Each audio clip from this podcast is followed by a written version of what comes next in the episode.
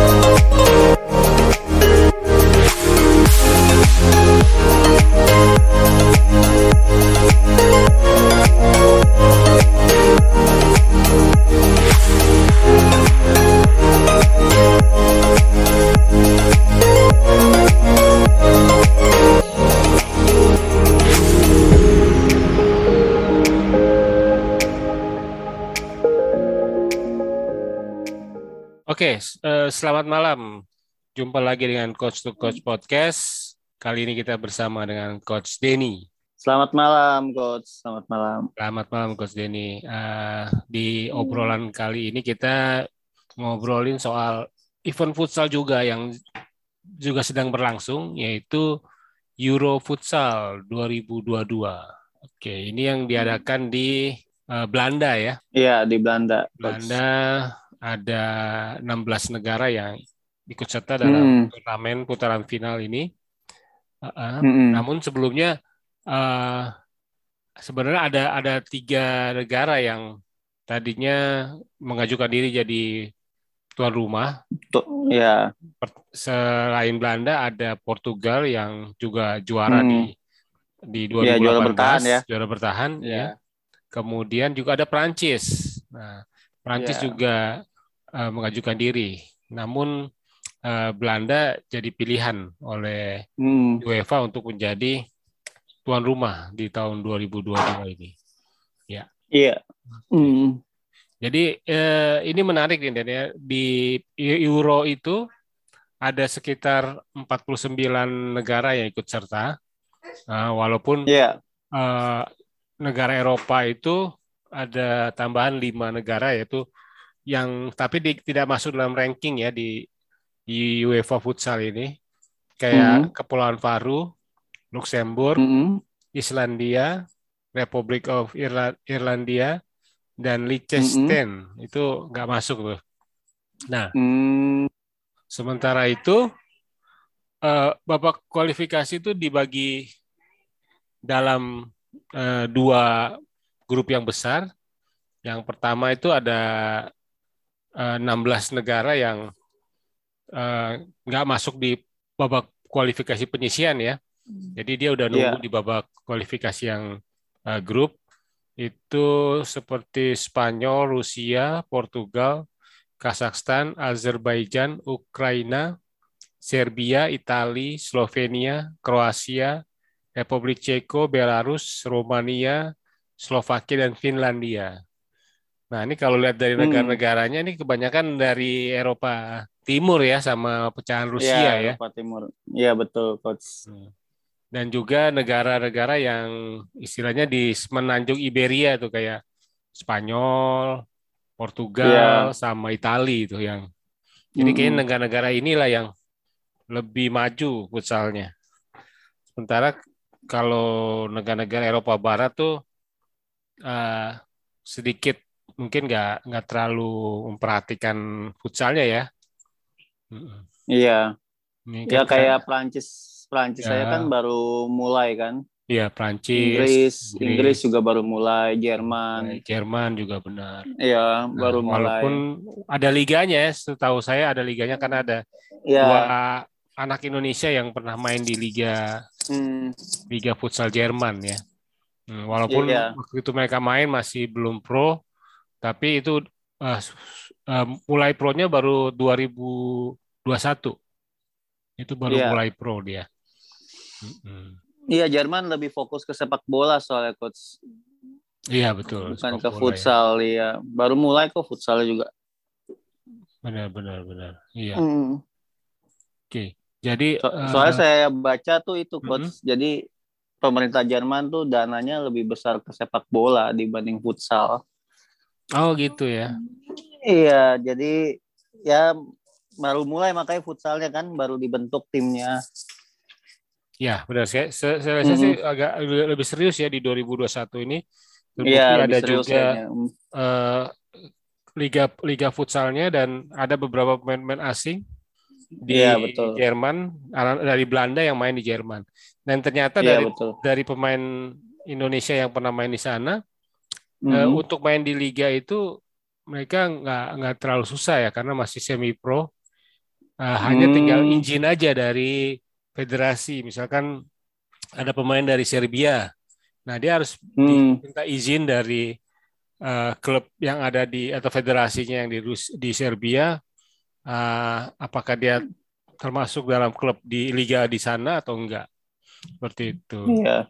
Dan pemain Indonesia juga yang uh, dua pemain Indonesia itu juga di, pernah sempat ditanya ke PSSI uh, eh, hmm. bagaimana status mereka gitu, apakah teri, uh, terikat kontrak dengan klub atau tidak gitu. Hmm. jadi walaupun apa namanya masih semi pro tapi administrasinya udah profesional. Ya, Berarti mereka mengarah ke sana, coach. Iya, mengarah mereka ke arah serius. Iya, mereka mengarah ke serius. Berarti mungkin udah mulai dilirik kali coach futsal di negara-negara Eropa. Iya, betul. Ya, terutama ya, Eropa kayak, Barat, sama Eropa Tengah ya. Iya, Eropa Barat dan Eropa Tengah mulai ini mulai serius.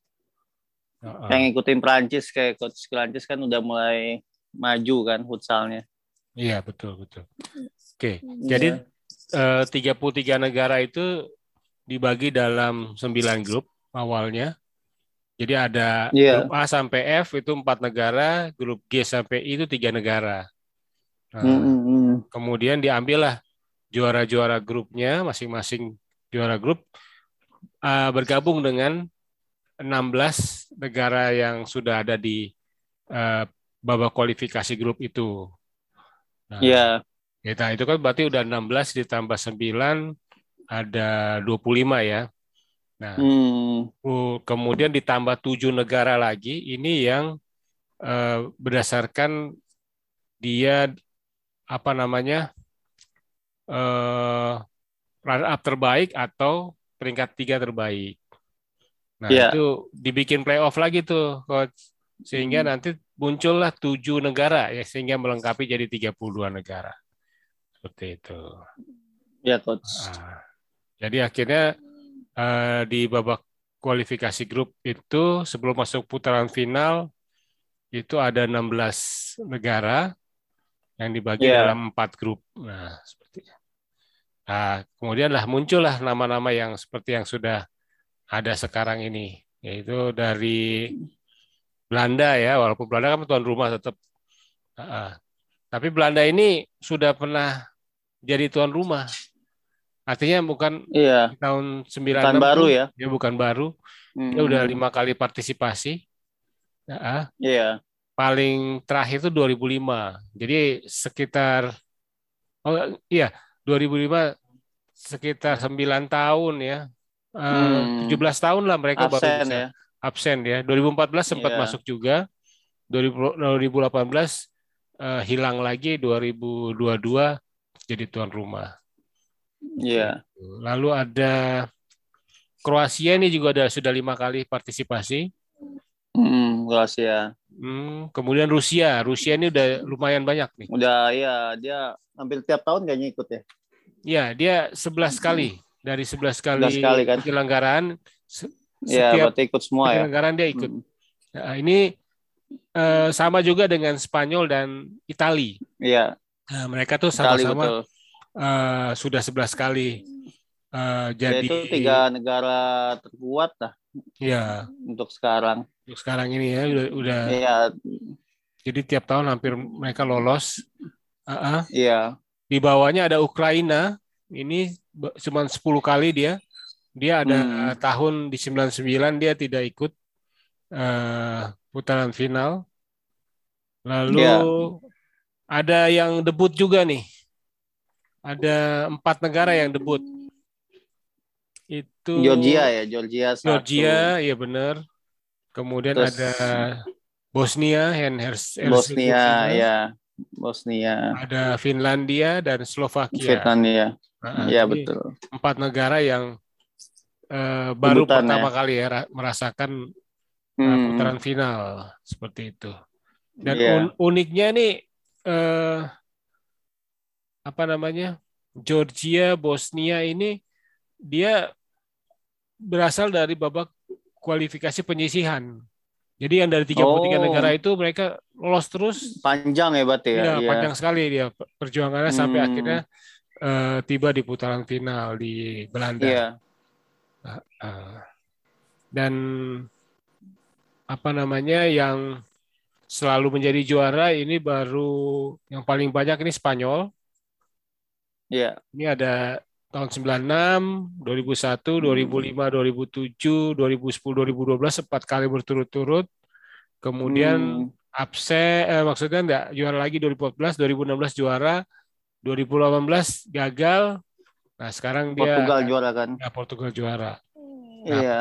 Portugal sendiri baru 2018 juara dari sembilan hmm. kali apa namanya uh, partisipasi Lalu Italia, Italia pernah dua kali juara, 2003 yeah. dan 2014.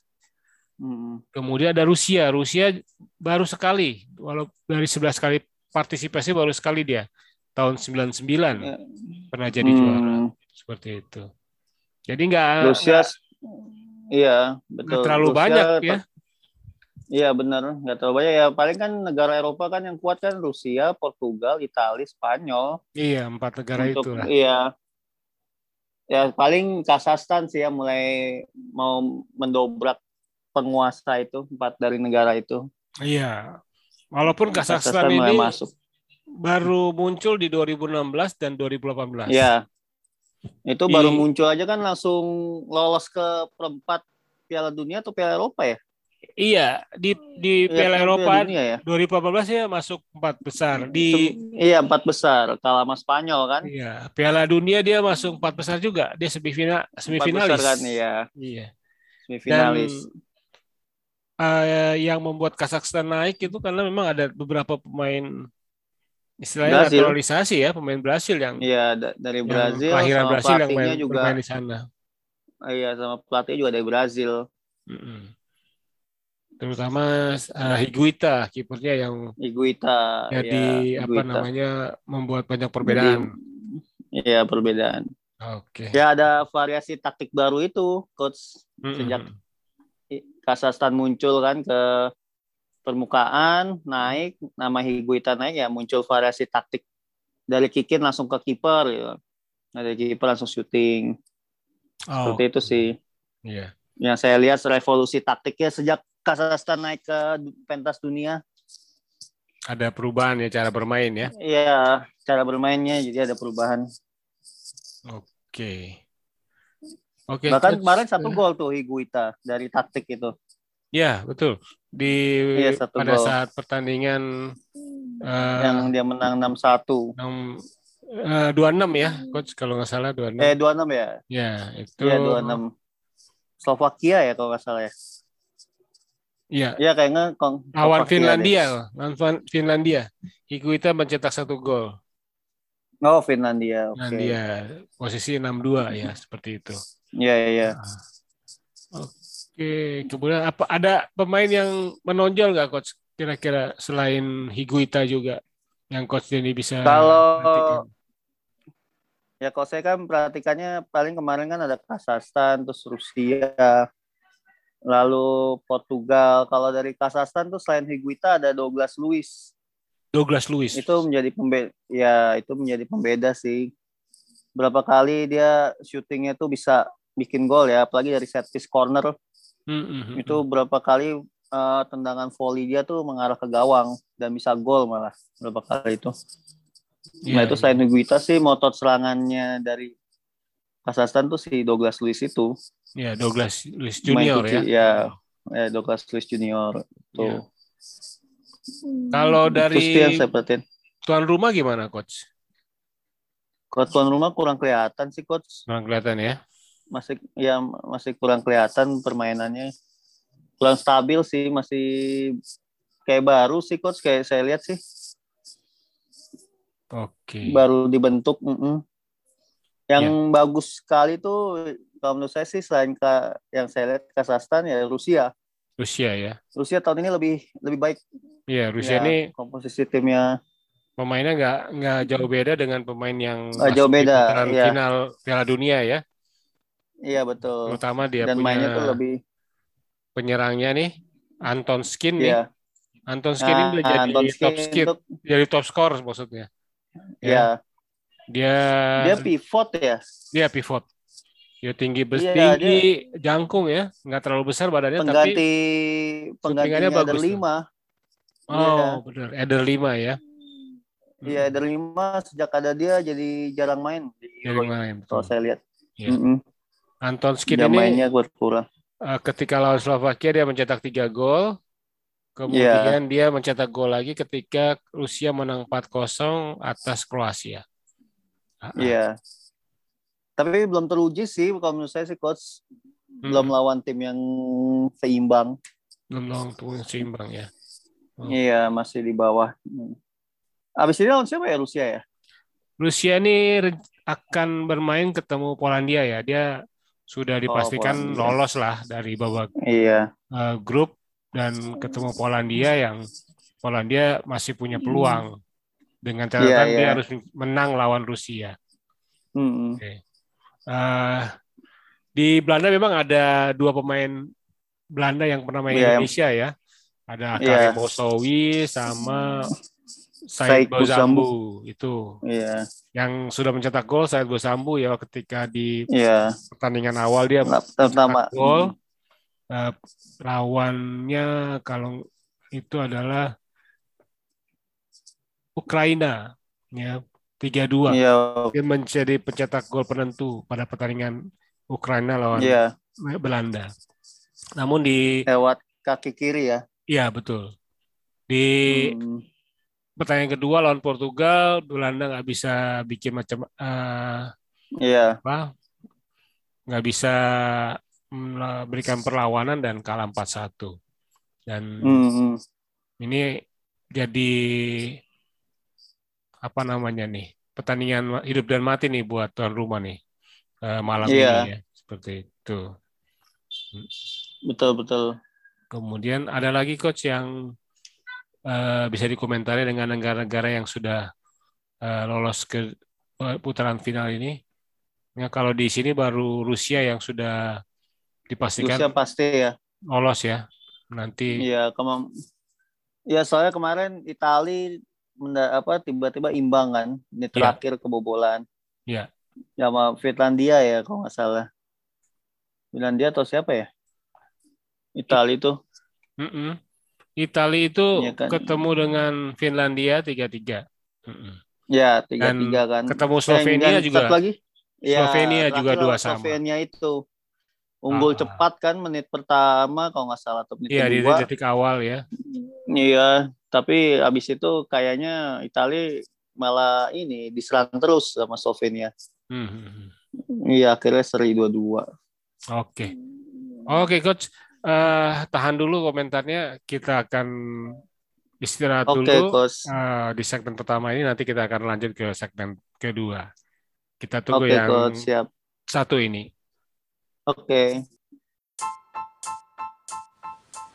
Coach to Coach Podcast adalah sebuah podcast yang isinya tentang olahraga futsal yang dimainkan di dalam ruangan empat pemain dan satu kiper. Nah di podcast ini kita akan berbicara soal teknik, taktik maupun informasi-informasi mengenai jadwal dan hasil pertandingan, terutama di Liga Asosiasi Akademi Futsal Indonesia atau AFI.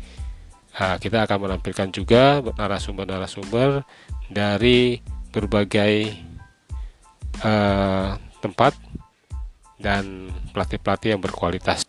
Semoga obrolan ini bermanfaat bagi pemirsa. Selamat mendengarkan.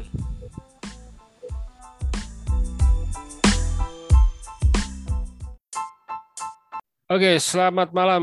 Kembali lagi Coach to Coach Podcast di segmen kedua ini uh, membahas tentang Euro Futsal 2022 di Belanda. Uh, kita bersama dengan Coach Denny. Kita akan di segmen kedua ini kita ya, akan prediksi uh, pertandingan terakhir di tiap grup. Nah, jadi ini penentuan untuk bisa siapa yang akan lolos ke 16 besar, eh 8 besar ya kalau nggak salah ya 8 besar. Nah, kita akan mulai dari grup A nih coach. Grup A ini ada Portugal, Belanda, Ukraina dan Serbia. Klasemen sementara Portugal udah 6 poin, dua kali menang. Ya. Belanda di runner up untuk sementara peringkat kedua, mm -hmm. satu kali menang, satu kali kalah, tiga poin bersama Ukraina juga sama-sama tiga poin. Mm -hmm. Lalu di juru kunci Serbia. Serbia. Nah, uh, untuk pertandingan terakhir ini di babak grup, Ukraina akan ketemu Portugal, kemudian Belanda ketemu Serbia. Nah, buat Belanda ini adalah uh, hidup dan mati ya. ya kesempatan untuk bisa dia lolos ya. Iya, karena, karena di atas kan kertas bisa. Serbia kan ya Serbia debutan. Mm -mm. Udah gitu belum dapat poin kan. Kalau Belanda point. kan udah Iya. Iya, tuan rumah dan udah menang sekali ya. Harusnya sih bisa kesempatan ya. Iya, harusnya kesempatan. Ini. Nah, pertandingan hmm. ini kan diadakan bersama-sama ya di di dua tempat iya. berbeda. Yeah. Nah, jadi kita akan bisa lihat apa kalau misalkan Belanda ingin lolos dia harus menang ya mau nggak ya, lolos betul. menang karena Ukraina walaupun eh, mungkin dia bisa ambil imbang lawan Portugal asal hmm. Belanda eh, kalah dari Serbia Ukraina yang lolos nah gimana nih coach ya. grup A nih coach ah kira-kira siapa yang akan bisa mendampingi Portugal untuk dari kalau saya sih kalau saya melihat kekuatannya sebenarnya sih yang layak itu Portugal sama Ukraina sih coach yang untuk lolos ya ke putaran berikutnya karena kan dari pengalaman juga dua tim itu kan lebih sering gitu kan tampil di kompetisi Euro dan Piala Dunia ya dibanding Belanda dan Serbia. Iya. Yeah. Itu sih coach. Iya. Cuma kalau yang saya bilang tadi kalau Belanda bisa memanfaatkan situasi keuntungan ini ya saya rasa sih bisa aja dia dampingin Portugal untuk lolos. Oke. Okay. Gitu sih Gus. Iya. Kesempatannya buat Belanda nih. Uh, Belanda Serbia persentasenya berapa coach? Lima lima empat lima sih coach. Lima empat lima ya. Iya lima empat lima. Untuk Ukraina Portugal? Nah itu lima puluh lima puluh coach. Masih imbang ya? Karena Portugal. Iya ya, imbang. Karena kan Portugal udah lolos, pasti kan dia agak menurunkan tempo kan. Benar. Tempo Mungkin menurunkan ya. pemain lapis keduanya. Ya kan? Iya, atau enggak ya mainnya ya nggak terlalu kenceng gitu loh. Iya. Karena kemarin iya. terakhir Ukraina juga uh, bisa lawan Serbia tuh menangnya cukup besar ya, 6-1 ya. Iya. Iya betul. Oke. Jadi uh, kesempatan buat Ukraina dan hidup dan mati buat Belanda ya untuk Iya, betul. Oke. Kemudian di grup B. Di grup B ini ada Kazakhstan, Slovenia, Italia dan Finlandia. Ah, ya, Kazakhstan nah ini seru nih. Peringkat satu dengan empat poin, satu kali menang, ya. satu kali seri. Slovenia dua kali seri. Italia sama juga yeah. dua kali seri dan Finlandia satu kali seri, satu kali kalah. Iya, satu kali seri. Mm -mm. Ini kalau dilihat pertandingannya nanti Slovenia ketemu Finlandia, kemudian Kazakhstan Italia Kazakhstan. Iya. Ini semuanya hampir semuanya masih punya kans ya untuk bisa lolos ya. Iya betul, iya nah, betul. Karena semuanya masih punya kans. Kazakhstan aja bisa kalau dia bisa nggak lolos, nggak bisa nggak lolos kalau Italia menang kan nilainya lima. Iya, Terus Slovenia bisa menang Slovenia lawan menang, iya. juga nggak bisa lo nggak bisa lolos dia. Iya betul, gitu. betul, mm-hmm. betul coach itu ini grup yang seru sih. Iya. Dari pertandingan awal aja semuanya seri kan. Iya. Pertandingan uh. awal terus pertandingan kedua Kazakhstan doang yang menang. Betul. Satu betul. lagi seri lagi. Iya, ketat sih ini grup sih coach. Nah, kira-kira siapa nih coach yang punya kans lolos di grup B ini? Kalau kita lihat Kazakhstan, Slovenia, uh, Italia dan Finlandia. Kalau saya lihat permainannya sih Kazakhstan tuh lebih unggul ya coach dibanding Italia.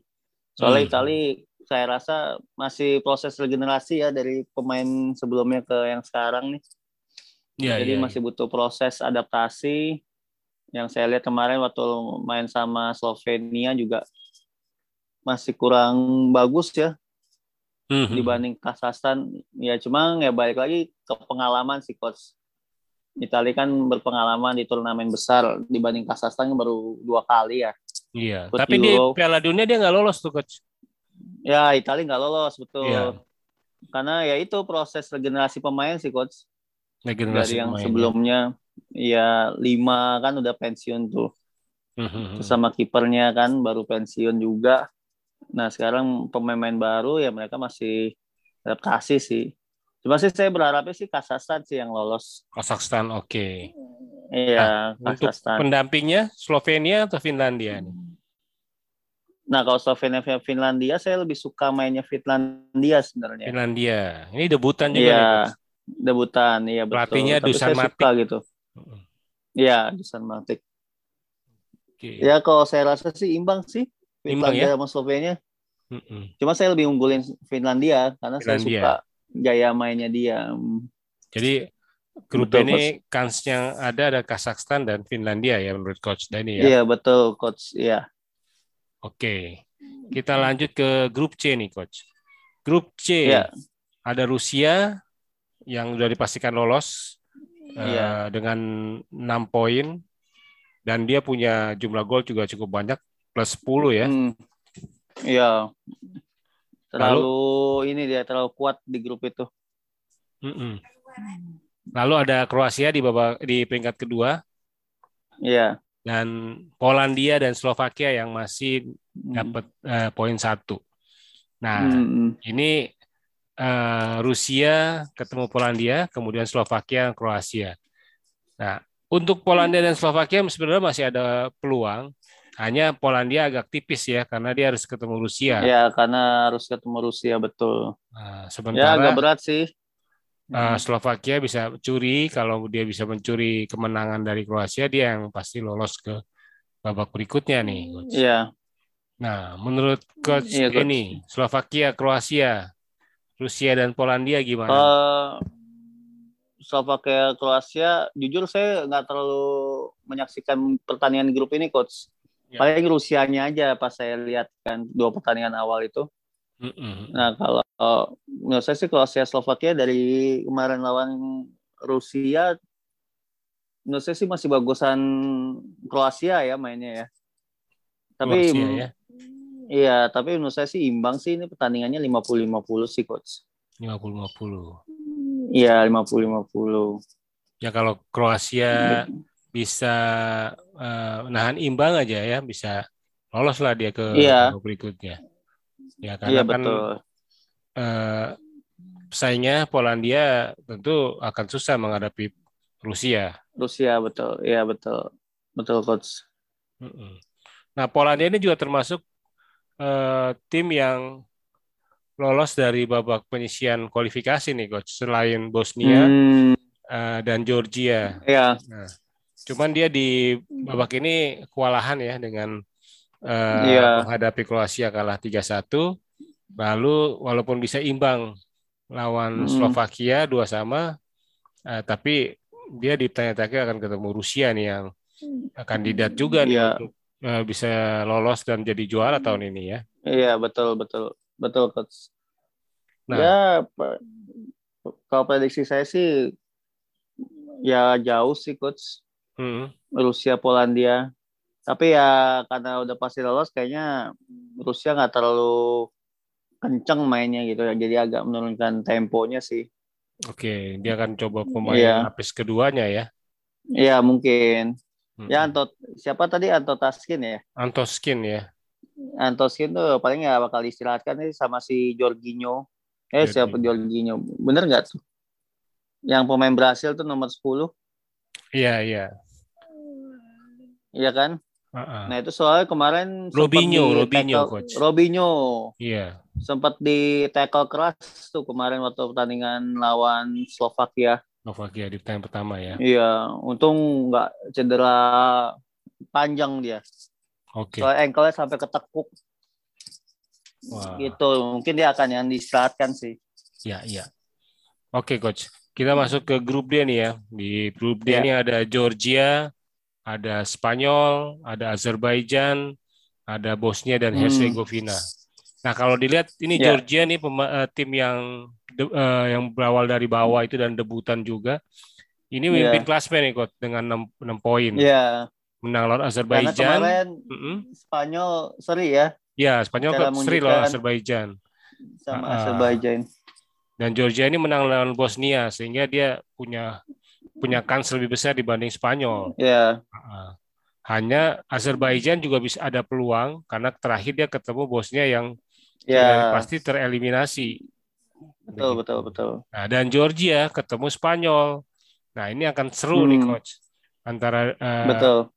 pertandingan juara grup sama runner up ya. Iya, ya, penentuan juara grup dan runner up. Dan yeah. di Azerbaijan ini ada satu pemain uh, yang pernah main Indonesia juga namanya Vineo pernah main iya, di Perindo ya.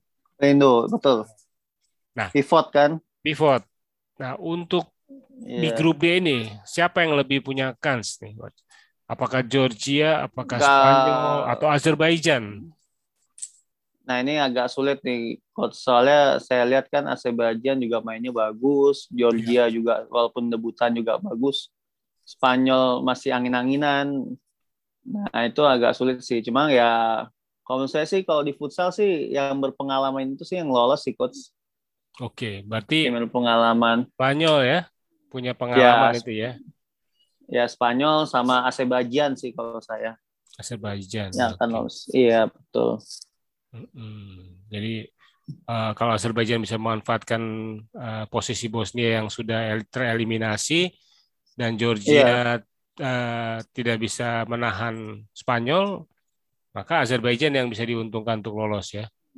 Iya betul. Dia men harus menang besar nih coach. Dia harus plus 5 ya karena ya agak eh, berat ya. Iya plus 5 atau plus 6 lah ya. Karena kalaupun hmm. Azerbaijan menang dengan nilai yang eh, kecil selisih golnya dia akan kalah dengan Georgia. Hmm. Iya. Hmm. Dia poinnya tiga kan ya sekarang coach ya. Azerbaijan satu sekali seri sekali kalah. Oh. Uh-uh. Oh iya iya iya. Oke okay, ya, ya, tapi ya balik lagi sih Spanyol sih akan lolos sih coach. Ya. Mm-mm. Oke itu yang nanti bisa di, uh, kita lihat di pertandingan uh, hari ini sampai tiga petan tiga hari berikutnya. Iya tiga hari. siapa. Nah ini ada ada waktu sekitar dua menit nih coach. Nah kalau hmm. menurut coach Jenny ini pertandingan di Euro Futsal 2022 ini apa yang menarik dari pertandingan sepanjang uh, dua kali apa ya namanya penyisian grup ya pertandingan ya udah. Iya. Ini apa yang menarik coach dari Euro Futsal 2022? Ya yang menarik dari pertama sih permainannya sih coach. Temponya tuh tinggi banget jadi sangat cepat ya transisi dari bertahan menyerang, lalu passing-passingnya, uh, apa namanya sirkulasi bolanya itu sangat-sangat cepat beda dengan kita di Indonesia gitu loh. Iya. Terus semua pemain tuh hampir main pressingnya tuh kita pegang kontrol dikit aja tuh langsung ada pemain di depan gitu loh. Uh, okay. Jadi nggak ada waktu buat mikir terlalu lama gitu. Iya, iya, iya. Nah, itu sih. Lalu yang kedua set piece coach. Saya lihat set di piece, corner. Betul, betul. Corner ya. ya corner star yang saya lihat sih ya di Euro itu sekarang banyakkan ini chipping. Chipping, chipping bola, terus langsung di chipping, volley first time ya, kayak gitu di ya. volley, betul. Banyakkan chipping ball di outside area, di area itu.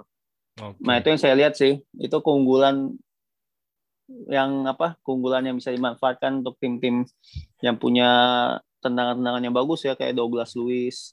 Ya, ya. Kayak Kazakhstan itu taktiknya tuh sekarang itu tuh keunggulannya. Oke. Okay, Jadi set piece mengandalkan Douglas Lewis sama si Tayan nomor tiga itu loh. Ya. Nah itu okay. tuh andalannya. Oke okay, coach, terima kasih coach itu sih. Uh, untuk uh, bincang-bincangnya hari ini. Uh, Oke okay, coach, sama-sama. Euro ini bisa membuat uh, apa namanya pembelajaran uh, hiburan yang kita ya pembelajaran yeah. buat kita semua. Thank you coach. Iya betul. Uh, Oke okay, sama-sama coach David. Selamat Sampai malam jumpa. coach. Oke coach David, sampai jumpa lagi.